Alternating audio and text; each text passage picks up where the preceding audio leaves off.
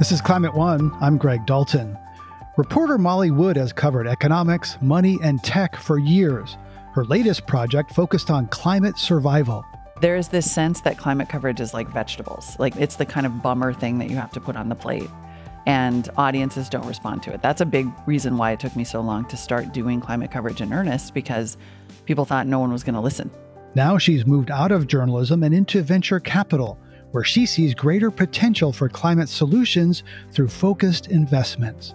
I spent six years on a business show, and I think economics really matters. In no way do I think we need to get rid of every other solution, but capitalism is a very effective global solution for making huge change, good or ill. Molly Wood on tech, money, and survival. Up next on Climate One.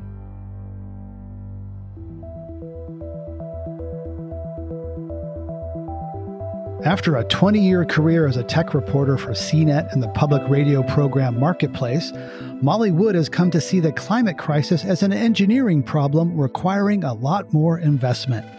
In one of her last journalism projects, she produced the acclaimed documentary podcast How We Survive for Marketplace. She recently left that program to begin a new career in venture capital. Molly Wood joined me recently for a conversation recorded in front of a live audience at the Commonwealth Club of California. In the final episode of How We Survive's first season, she says that there's one possible future where we adapt to climate change and avoid the worst impacts. And there's another possible future where we don't. She visits a squatters community in Southern California known as the Slabs, where people are barely surviving I asked her what it felt like to be in a place where collapse has already happened. A lot of my reporting and thinking in life is inspired by sci fi. And one of the things that I had read as part of sort of developing this series was Octavia Butler's Parable of the Sower um, trilogy. And we were planning this trip to this area of Southern California because we were visiting, you know, these big lithium deposits and doing these stories on battery technology and sort of realized that there was very nearby this community known as the slabs. It's federal land where people live for free. When you kind of head out there, there's a sign that says it's the last free place. And it's outside of Palm Springs. It's unbearably hot. The people who live there measure their time in summers. They mm. say, you know, if you've been here four summers, for example, that means mm. you've been there four years because the summers are the hardest to survive. And, you know, people are there for various reasons. None of them are good. Some people go because they want to sort of test their survival skills, but that's very uncommon. It's, you know, in the case of the people that I interviewed at the slabs, they were there because of, you know, a domestic violence induced attempted murder. And they were fleeing the person who had attacked them. And so it's this kind of parable of the sower story come to life to be there, but also to see people surviving and figuring out and really really innovative ways to survive in the most extreme, you know, temperatures that America at least has to offer. In the middle of this blistering desert, Peter, Ryan, and Jesse, these slabbers, they call themselves or they're called, have cobbled together a little camp they call Rabbit Side out of wood, an old RV, odds and ends, and eight solar panels. This and a bunch of golf cart batteries has to provide all their power needs. Let's listen to a bit of this episode which we've edited for time. We have to cart in every calorie or drop of water that this takes to survive. And then including like the water isn't even out here naturally. Right. So without that canal, without our hands doing all this and transferring that water around, none of this would last three months. If we were to just walk away, all of this would just dry up. How yeah. much time as like a relative percentage would you say you spend like talking about powering your home? Uh, I, I, mean, it kind of feels like it comes up at least once a day. At least, like, yeah, yeah. yeah. To like, oh, do we need to turn off these items, or like, is this? Can we can we keep running this thing right now, or is that gonna have to be turned off because we have to conserve to last us overnight? Uh, yeah. You got to do a lot of stuff, a lot of learning, and it's and it's a constant battle. But it's good to learn now before yes. uh, before everybody has to learn real fast. Before everybody has to learn real fast. Because, like I said when I got to Slab City, this is what the end of the world looks like. This place ultimately is just kind of like the last default option for a lot of people. So, like, some people, like, they're on the run for something. Some people, like, they couldn't take care of themselves in any other situation, so like they, they lost their housing or, or whatever. And while Rabbitside is a triumph of invention, ingenuity, art, it is not a utopia. It's a future that we should try hard to avoid. Out here, says this little group, you have to have dogs to warn you if someone's coming or to protect you if they do. There's a baseball bat by the makeshift door. If you hear screaming at night, they say, you do not go outside. This, Jesse says, is the worst kind of preparation for the worst case scenario. Eventually, it's going to end up being kind of every man for himself. That's what it looks like. We don't want to be in a bunker um, and, you know, and just be eating rations and pretend like we're already living in end times. But we do want to set ourselves up in case it does become every man for himself. So people don't have to learn real fast. How likely do you think that scenario is, and for how much of the world? You know, I mean, we're talking at every year there's some new crescendo of climate events. We're talking at a point when how many 33 million people in Pakistan are learning that right now. Mm. I spent some time on Monday, you know, I'm mm. great in the relative scheme of things and spent some time on Monday night sleeping outside of my house because the power was out for 7 hours and it was it felt unsafe to be in the house. And so at least I went outside where it was only 95 and, you know, could feel like somewhat cool. It was legitimately scary. I think people are getting closer and closer to these realities all the time and starting to experience them with increasing regularity and and no one is 100% immune. And so collapse can happen incrementally in different places at different times, kind of one sort of tile at a time. Or what's that famous phrase, slowly at first and then all at once? Right. Um, it's not going to be a bummer the whole time. yes, that's We're just starting for down. sure.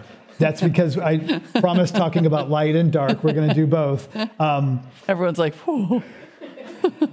yet it's real. Pushing it away doesn't make it uh, go away. There's another set of scenarios where it's not every human for themselves, where people use technology uh, we already have to help each other. You tell a story about Hurricane Ida in New Orleans last year.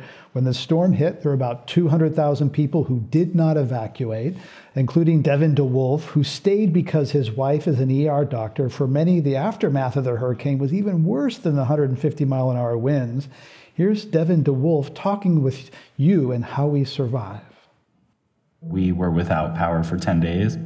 Every day it was easily over 110 degrees. That is really challenging when you can't cool down anywhere. Living without air conditioning, you know, it's fatal potentially. At least 10 people died in New Orleans just from the heat. The worst thing, what I, I personally think was the worst, was just looking at elderly people sitting in the shade, kind of quietly suffering the heat, you know, it, it took a toll on my 36 year old body. But, you know, if you're 80 or 90 years old, that, that is really, really, really difficult to get through.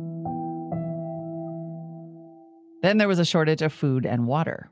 There are supply chain issues. No one has gasoline. Um, people start to go hungry. And at the same time, there's massive food waste happening all around you. The longer you go in that uh, situation, you start to see people on edge, losing their temper a little bit. People are more and more stressed out. They're getting more and more desperate. But Devin did not lose power. His house was the only one in the neighborhood where the lights stayed on because it runs on batteries. Our house had solar panels and uh, two batteries. My house went through 10 days with no power, easy peasy, because after the hurricane, the sun will rise again. Devin's house became the neighborhood charging station and literally helped save lives. Mr. Roy needed an oxygen machine, so I ran an extension cord uh, from my house to his house to take care of that. I've got another elderly neighbor, um, and I hooked up his refrigerator during the daylight when I had solar. And then on the front porch, uh, I just put an extension cord connected to a power strip and just a little sign that said, you know, phone charging station open 7 a.m. to 6 p.m. every day, and easily hundreds of people came by to charge their devices. And it's a good thing Devin had the solar panels and the home batteries because he says outside help never came. There's no police, there's no 911, there's no any support of any kind. We never saw any FEMA or city government or state government show up at all. Devin says you have to fend for yourself in almost every way, and that includes generating your own backup power when the grid fails.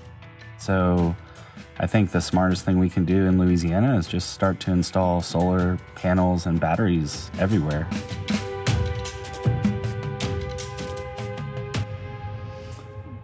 Molly, I hear in that a mix of technology, self sufficiency, and altruism working together. Mm-hmm. But elsewhere in the series, you express some skepticism about altruism, saying that humans are human. So I'm curious, how much do you think people will choose that path of putting their electricity out to help others rather than hoarding and, and, and, and thinking about themselves only? I mean, I think that, you know, that Mr. Roy story makes me tear up every time I hear it including now. Um, I think humans really do want to help each other right up until the point where it gets too dangerous to do so. You know, and I think you sort of see that over and over in fiction and in real life. And I mean, that's like seems to be the entire plot of The Walking Dead, which I'm too scared to watch. um, and so, as with everything, I think there's probably not one answer. It's where you are, what community you happen to be in, what works, what doesn't work, how dangerous this, and you know, the situation is. But certainly what he described, and he was gentle in our conversation, but what he was saying was that they had managed to create sort of an island of cooperation and a really magical scenario, but that there were other things happening in the, in the city during those 10 days that were incredibly dangerous. Yeah, I think as climate kind of collapse unfolds, we'll see the best and worst of humanity. I think, I think of the Cajun Navy. These people, when Louisiana floods and they're driving around their boats and they're taking grandma out of the house, and like, it's like, right, it's yeah. wonderful. Yep. And then there's others who are trying to exploit the volatility and profit and, and you know and, and extract and make suffering people even worse off. We see both of those. You were a tech reporter, then a finance reporter before covering climate. Was there an aha moment when you realized you needed to be talking about climate? Was this, you've been in Silicon Valley a long time. When did climate really get you? I can't sort of pinpoint the moment when it started to, it just sort of over the years started to feel really acute, like a story that I wasn't able to talk about. And it was getting more and more frustrating as it, you know, it, because I, I feel like my entire adult life, it had been part of my conversation when I was a kid. It was like the ozone layer and it was, you know, mm-hmm. kind of the early 90s. And so our hairspray made us feel really guilty because there was a lot of it. And, you know, it was always this kind of low level awareness that got more and more and more acute as it became obvious how much worse it was going to get. And then I had this I'm lucky enough to share a hairdresser with a really famous climate scientist from Berkeley, Inez Fung. And she was telling him, he relayed this story to me. I went on to interview her for this series, but he was telling me that, you know, in this conversation with Inez Fung, who was who was one of the recipients of the Nobel Prize with Al Gore for Inconvenient Truth, um, she was saying, you know, I can write IPCC reports until the end of time, but the truth is we have reached a tip we have already tipped. There are certain parts of the climate emergency that are not going to be avoided. We now know that. The mm. most recent, I think, IPCC report laid that out as clearly as ever, but this was 2015 or 2016. Um, and she said, so I, she was sort of laying out this plan to devote a big part of her career to studying the 100 year effects. And she said, she made this offhanded comment she said, it's an engineering problem now. Hmm. And when he was telling me the story, that was the moment, the aha moment where I said, that makes it my story. Because I had been a tech reporter, and sometimes when you cover tech and the world is happening all around you, you know, I covered business, which is obviously a huge driver of many things, but you feel like you're outside the main story. And that comment made me realize, and I'm a pretty solutions oriented person by nature too. It made me think like maybe there's just a different way to look at this. Maybe there is a tech story here, and maybe there is a survival and a solution story. And so my initial entree was actually adaptation and resilience. That's why I called that series How We Survive, because the eight episode podcast was the culmination of about four years of kind of ongoing reporting under that name. Mm-hmm. And it really was a very literal approach to like, okay, well, how are we going to not die when things start to get more and more terrible? And I had read Kim Stanley Robinson's New York 2140, which is about, you know, New York City post two 50 foot sea level rises. And he makes this offhanded note in his book about diamond coating around the bottoms of buildings in submerged Manhattan to keep the water out so that they can still keep doing business. You know, it still is like the global financial center. And it, it was those, I really started thinking to myself, well, is anybody working on the diamond coating? because if they are, I want to talk to them. And that's what set me on this on this road. You're listening to a Climate One conversation with podcaster and investor Molly Wood. When we come back, one of the hard truths she learned while producing the climate documentary podcast, How We Survive. The hardest thing about tackling the climate crisis is going to be like all the humans involved in tackling the climate crisis. That's up next when Climate One continues.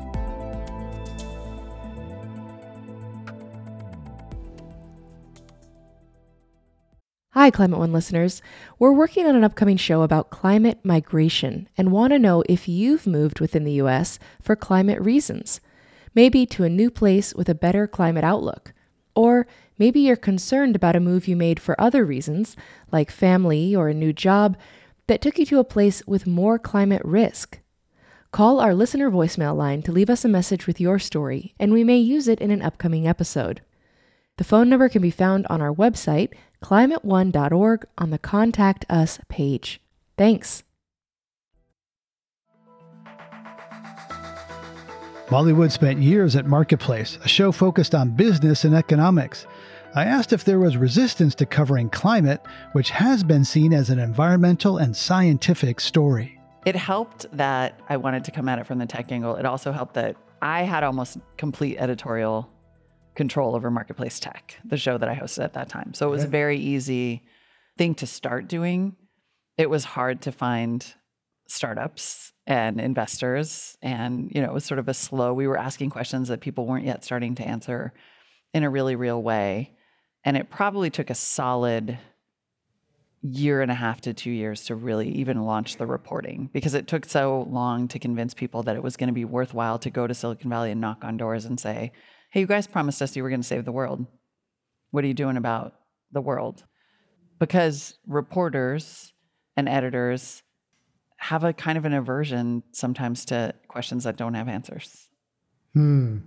And I wonder, you know, at Marketplace, which is, you know, it's the the kind of business show on public radio, which is, you know, it follows the markets. It obviously believes in markets. If there was, you know, um, when did you come to think that like, wow, markets are part of the problem? Capitalism, you know, climate is the ultimate market failure because we don't pay the we use the the sky as an unpriced sewer. We don't pay the full price of the things that we do and the things that we buy. It's a market failure. So did did that ever get uncomfortable for you? Or When did you start to realize that that connect? I think, if anything, it was the opposite. I think what I found was that so many of the conversations about climate in media, because media, you know, even you see it still, heaven help us and figure it out, editors, there is this sense that climate coverage is like vegetables. Like it's the kind of bummer thing that you have to put on the plate. And audiences don't respond to it. That's a big reason why it took me so long to start doing climate coverage in earnest because people thought no one was going to listen to it. Chris Hayes tweeted once that climate episodes are t- get terrible ratings. Right. Like if you want to not fill a room, talk about climate, or if you want to not have anyone listen to your story, talk about climate. So I started thinking, okay, well, we always come at it from this huge recitation of unsolvable problems. We always talk about how capitalism is the disaster. It is the it is the market failure. It's the thing that's created this problem. Greed is the reason that we'll never get out of it. And I started thinking, well, what if we thought about one, technology and literal survival because it's here. Figure out how to not die. But also it seems like kind of a big business opportunity. Well, John Doerr said this is the biggest opportunity of wealth creation in our lifetime, right? Yeah. Legendary VC. Yeah. Yes, absolutely. Right. And when you have a, you know, potentially affected market, which I now know as an investor we call a total addressable market of an entire planet, right. there's a lot of incentive and and when money is an incentive, change can happen. And so I really started pitching it as a business story. Like what is the business here? And there'll always be, you know, a big thing we talked about at Marketplace a lot was winners and losers. And in every big developing story or trend or disaster, there are winners and losers. And so we thought it's it's a good framing for how to who to talk to and how to f- create stories.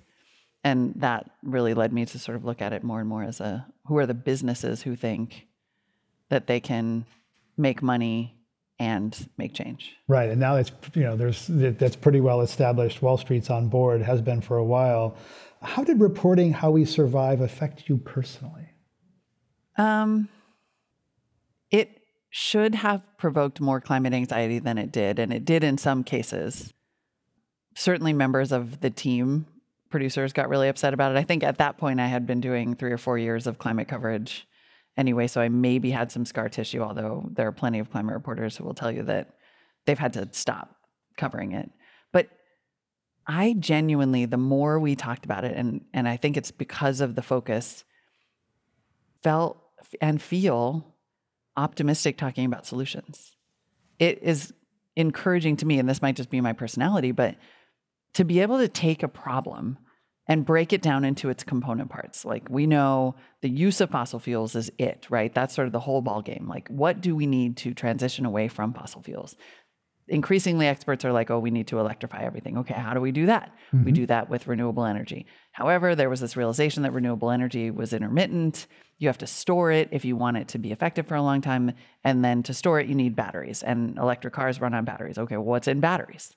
Lithium mm-hmm. cobalt, right? You just, it is actually an encouraging process to say, any problem I want to solve, I make it smaller. Well, and psychologists say that that doing something makes you feel better. Yeah. Right. And that's probably it. And we were making beautiful music for our podcast and scripting and you know, and it was and we were out in the field reporting and talking to people and some of them were hopeful. Now, none of that is to say I would say the greatest the biggest takeaway for me doing how we survive was that you know people are always going to be the enemy of people. That the hardest thing about tackling the climate crisis is going to be like all the humans involved in tackling the climate crisis. Humanity this well this is a human created problem yep. right? So yeah humans that's why yeah the cognitive part of that. So you know since producing how we survive you've pivoted from journalist to investor. Why? Yeah. I started my time as the host of Marketplace Tech with a big series about venture capital and how it works and got to know a lot of VCs. We did a lot of reporting for how we survive on the venture capital industry and how it, you know, had or had not tackled climate over the years. And I think it was sort of a combination of timing and a feeling that I wanted to be more proactive like I wanted to actually be implementing solutions. I so wanted to have boots on the ground. Dispersing information was no lo- not sufficient. Right. I sort of felt like I don't have time to change minds or inform people. Mm-hmm. And so your transition it was from information to money and action, and that's you've been exposed to these people Right. And I just happened to know one who wanted to hire me to write checks. So I lucked out there. that helps. So, what can money do that information can't? Money can actually enable a solution to be born. I mean, every day I talk to these, I use this really messed up metaphor sometimes for all the companies that we talk to because I'm a very early stage climate tech investor. And we call them baby turtles. I call them baby turtles because we just we send them out toward the sea and we hope they make it. And you know most will And die. we know most will not make it. But we hope that they will. But I will tell you that despite and we will get, talk about capitalism and we will talk about its ills and the problems that it's caused. This is the most hopeful job I have ever had. I sincerely and and I say that with respect to my former colleagues, particularly in contrast to journalism, where the job of journalists is to be skeptical, but the mm-hmm. orientation of journalists has become to be only skeptical. And yeah. it yeah. is so frustrating and tiring to have to find everything that's wrong. Yeah, my wife tells me all the time, "You're a downer." I'm like, "Yeah, journalists write about the planes that crash. They don't yeah. write about the planes that land safely." Right. But then they start to expect that every plane is going to crash, and they start like looking around the plane for what's going to go wrong.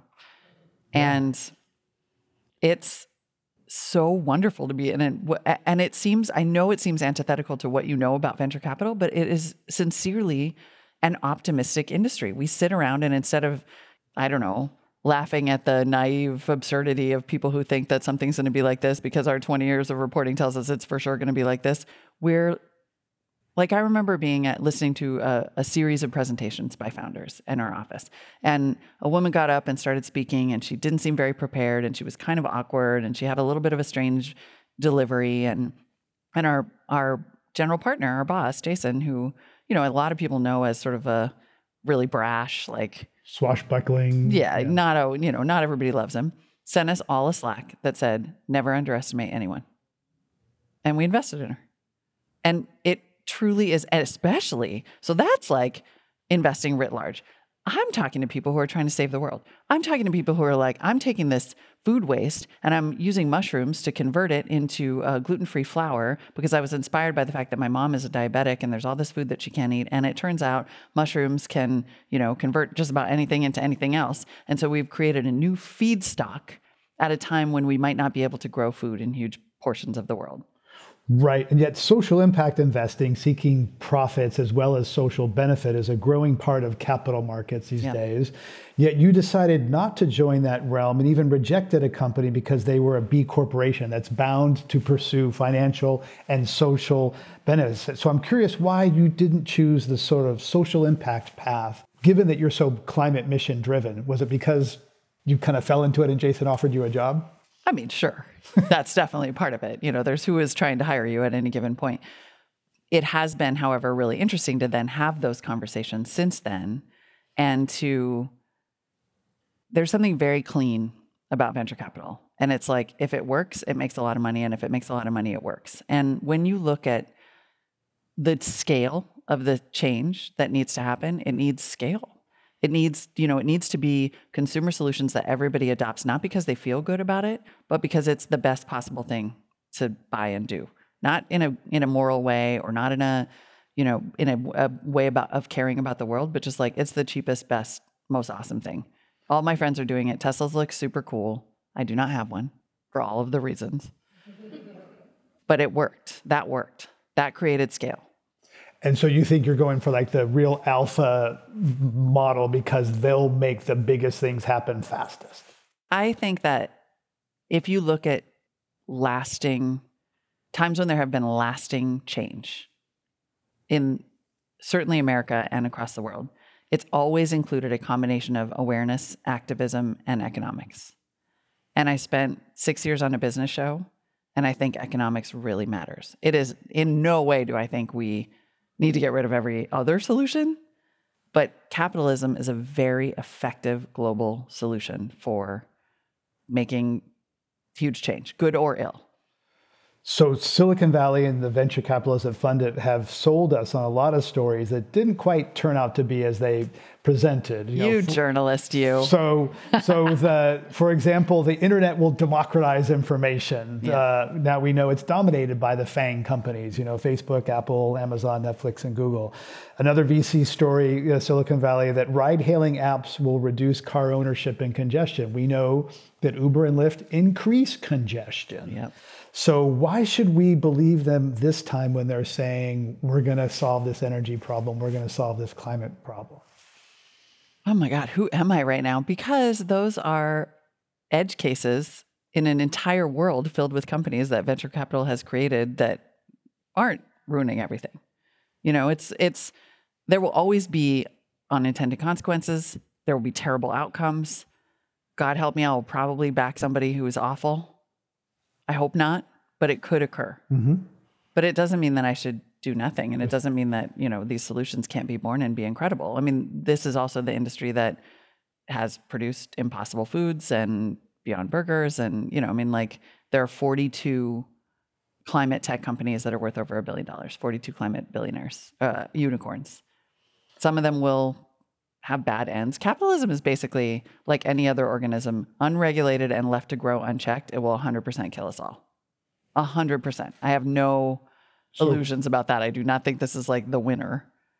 But okay. it's the system that we have in on the globe at the moment that has produced the most outcomes. So are you personally conflicted about becoming more of a capitalist? You used to cover capitalists, now you're becoming one. Yeah. How you Definitely. It's a really confusing time in my life. I mean, it's not just that I went from journalism to venture capital, I went from public radio to venture capital. Like, I legitimately. I've been keeping this audio diary of, you know, like entering the white hot center of the culture wars, like, and becoming a capitalist at the same time. And it's a really weird time. I'm not going to. And super dominated by tech bro, alpha, testosterone land. Yeah, for sure. I resisted venture capital for a lot of years for that exact reason. I, I was like, do I really want to go to parties with the worst people in the world? Sorry, new colleagues, wherever you are. I don't mean you. So, but but that's where we are, and rather have them with us than against us, right? Well, and, and that, to be fair, that is before I knew I like when Jason, you know, made an overture about me coming to work there. I said, "What do you think about doing climate tech investing?" And he was like, "Yeah, let's do it. I'm all for it." So, had I gone to venture capital earlier, I might have felt much more conflicted. But the more there's been this incredible rush of people going into climate investing, and they're amazing. They, I mean, they really are genuinely phenomenal people. So I feel like I'm actually in a cohort of this industry that that yes, like everybody who's doing it understands that the goal is for everyone to make a lot of money, but also create something incredible. My dad, I was talking to my dad about this. I mean, this was like not something that would ever occur to me, but my dad was like, I love that you're, this is so amazing. There's like, there are going to be companies that are going to be, born. you're, you're, you're creating jobs. And it was just, and I was like, wow, you're actually, that's true. Mm-hmm. We have an mm-hmm. internal Slack for founders, for the, you know, the people that we have funded. And they have a channel in the Slack called Small Wins. And they'll post things that just are incredible. Like we made our first hire today. We hired five people today. This is, you know, it's so we're actually doing it. We're growing. We're creating a real thing in the world. It's some of it, you know, I, I don't think that making stories and making videos and making podcasts, we are ma- we are creators. We were making a real thing and a real product.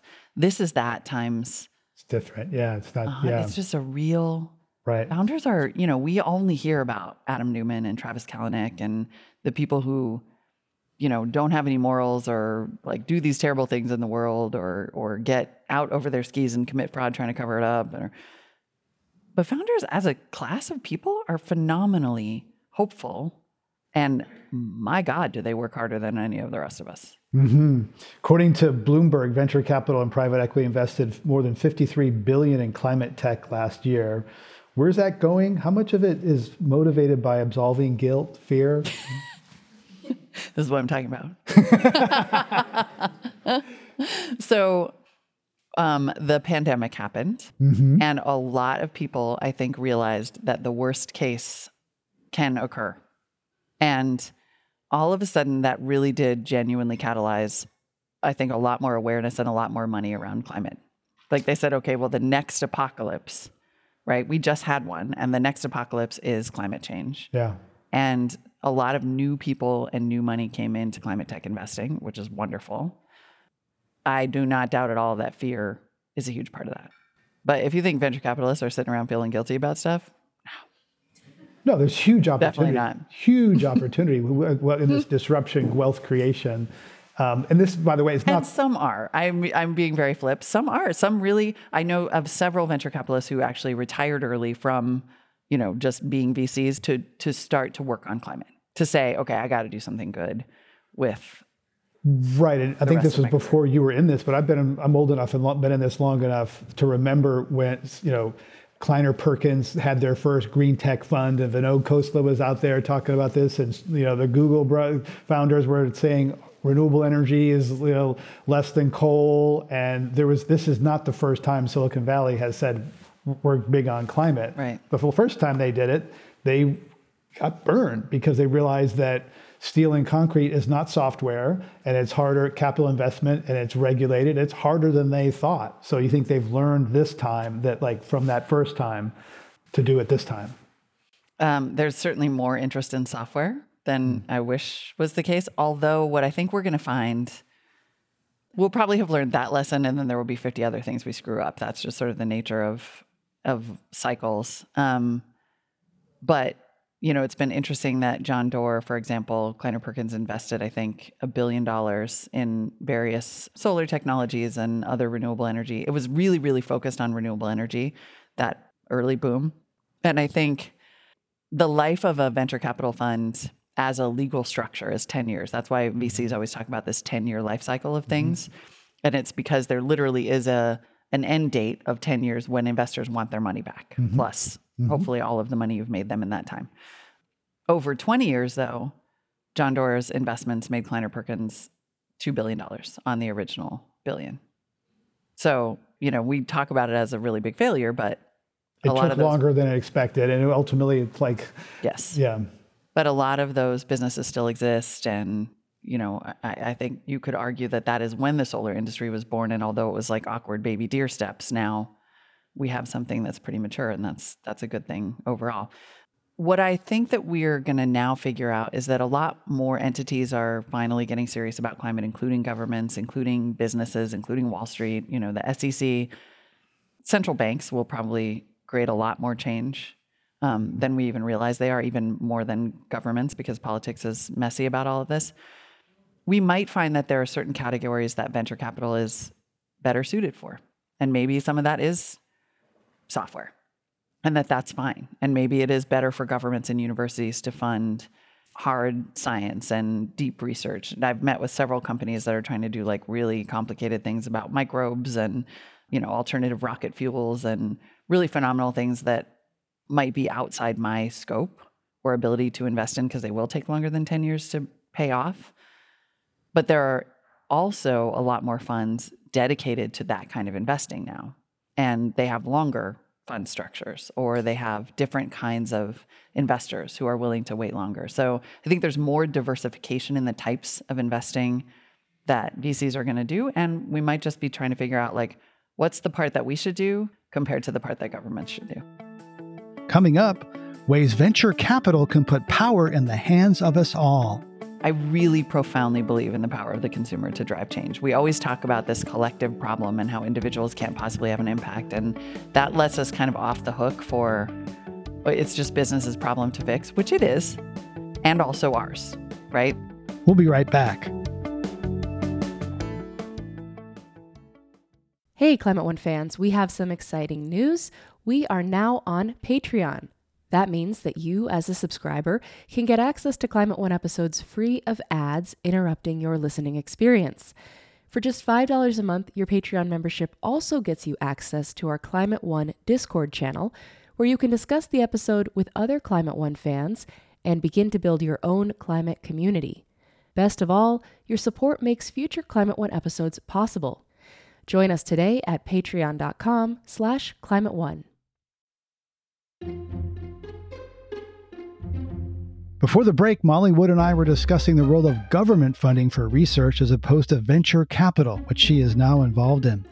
I asked her to share her thoughts on the potential impact of the Inflation Reduction Act. That is an absolute game changer.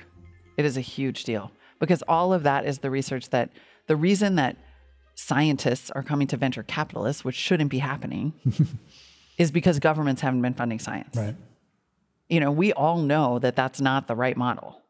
That there's no that we are going to have to say like I'm really sorry. This is a genius idea. It could probably change everything, but I just don't have that kind of time, and my investors don't want me to do that. That's an awful thing to be saying, but it's also 100% true. It's the job of universities and governments to fund basic science and basic research. And the fact that we're going to now do it and then create a path, and then I'll be there at the end to create a path to commercialization for these phenomenal technologies, that's a healthy ecosystem. That's what should be happening. Right, and that's what happened with semiconductors that did so many things. That's happened before. We've, we've proven that that works. Yeah.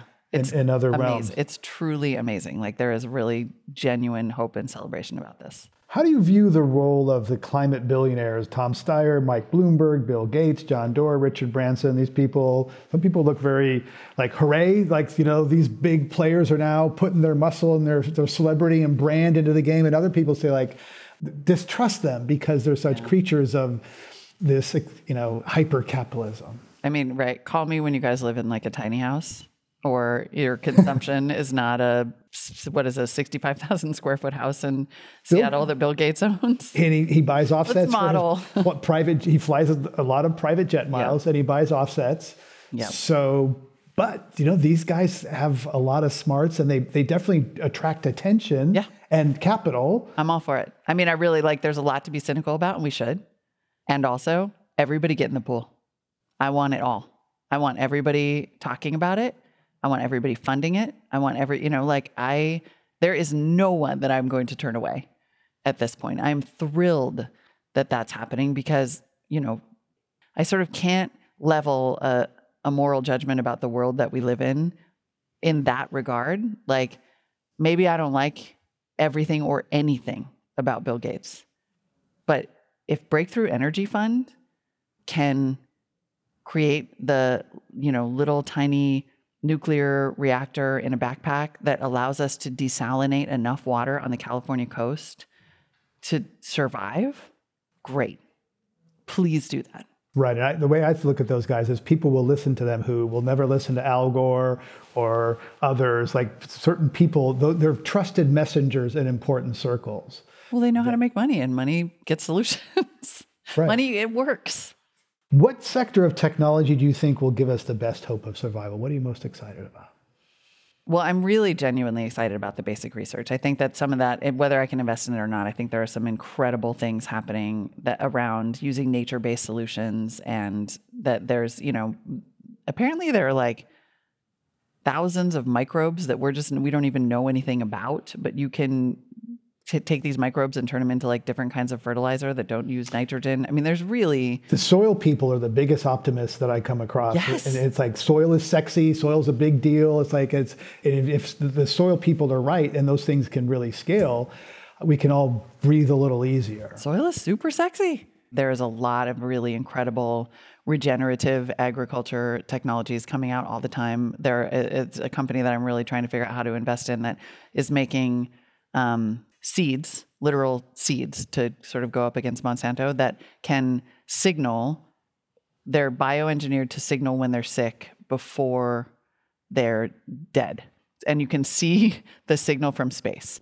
And then you can reduce dramatically the pesticides that you have to spray, right? Like now we just spray and pray crops like crazy. And if we have these visual signals that are like there's a mold infestation, you can treat it at the spot. You can have healthier crops overall. You can have healthier soil overall. Like it's this sort of incredible flywheel effect. Yeah. And then the other one that I actually think is a is a dark horse is um like what they sometimes call blue tech, but ocean technologies. So there's you know 2500 vegetables that none of us have ever gotten to eat that just grow in the ocean. There are algae you know, varieties that are effectively like total protein replacements. And algae itself is a huge carbon sink. Like it's very possible that in in 50 years the thing that we'll be like, oh duh, about is that the ocean is the best possible solution we have and we hardly know anything about it. Right, and it's been taking the biggest hit without the oceans absorbing a lot of the heating. It would be so much hotter now, and not to mention feeding kelp to cows so they burp and fart less, and that would help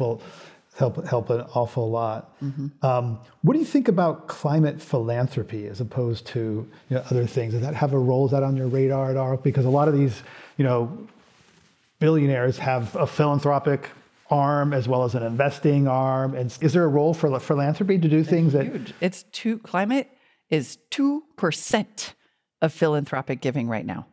Two percent. Mackenzie, what's her last name now? Bezos, not Bezos anymore. Scott, Scott, thank you. Mackenzie Scott, yes. Mackenzie Scott has given away a phenomenal amount of money. And I think that a grand total of like $5 million of that has gone to climate.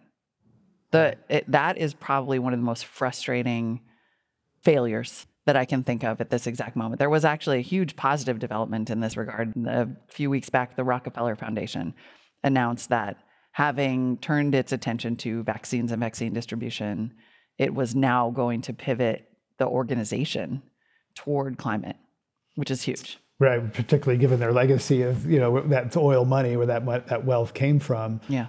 So that gets to you know the whole question of we've been talking about incentives, you know, positive, making money. What role is there for pressuring companies? You know, environmental social governance is very popular these days.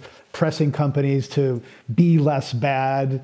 I'm going to divest from you know fossil fuels. Yeah. Is there a role for that? Is that constructive or is that villainizing business?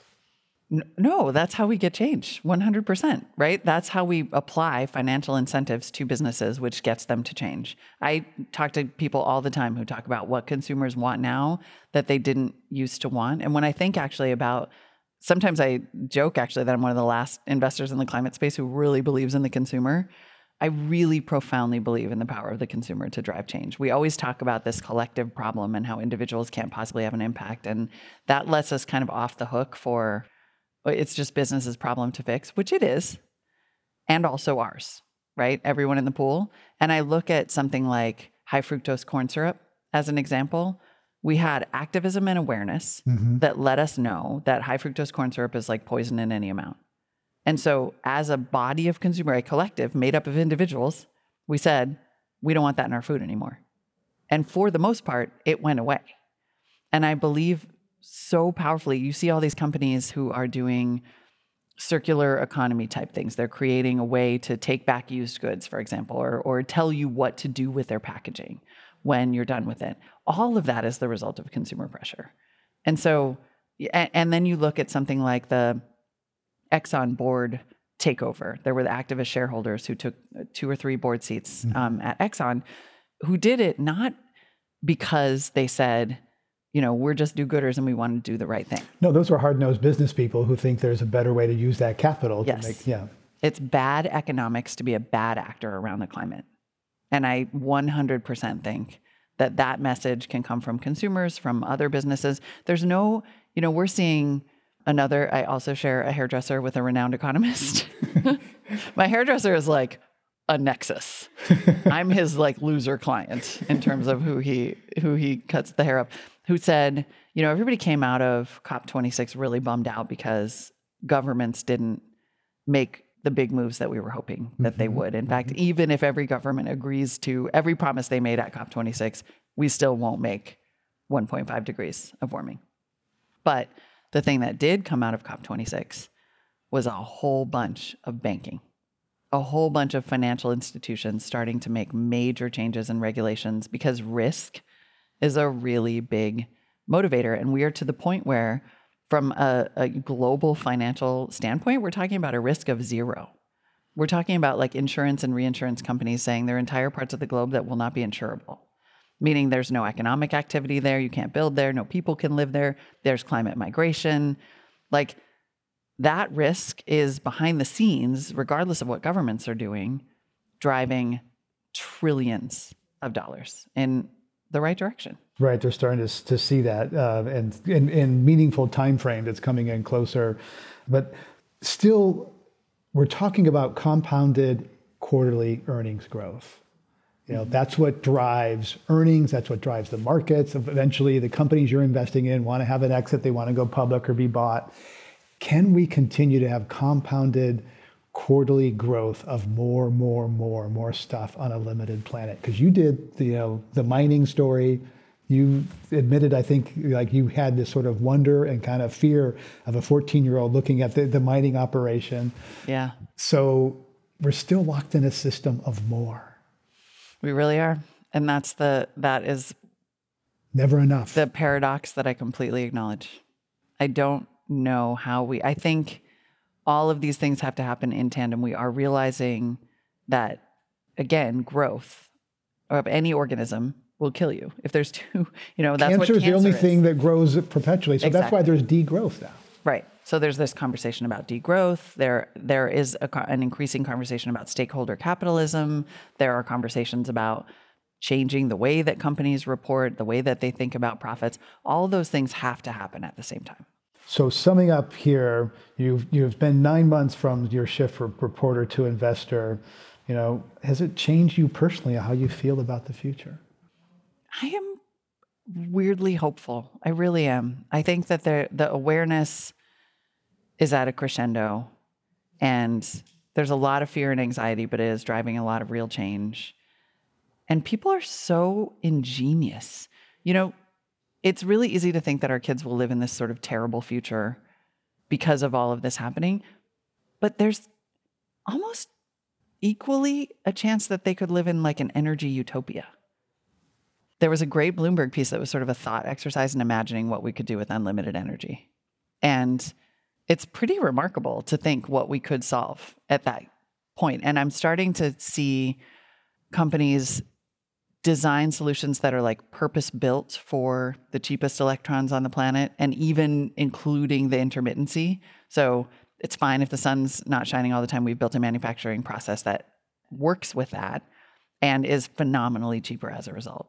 And I love the idea of just trying to change that mindset because it's in no way is it a barrier, right? It's just an enabler. Like for the the 4G transition is a perfect example of what can happen when you go from scarcity. So we had a scarcity of mobile bandwidth on 3G and there was only so much stuff we could do. And then 4G came and an entire economy was built on top of it.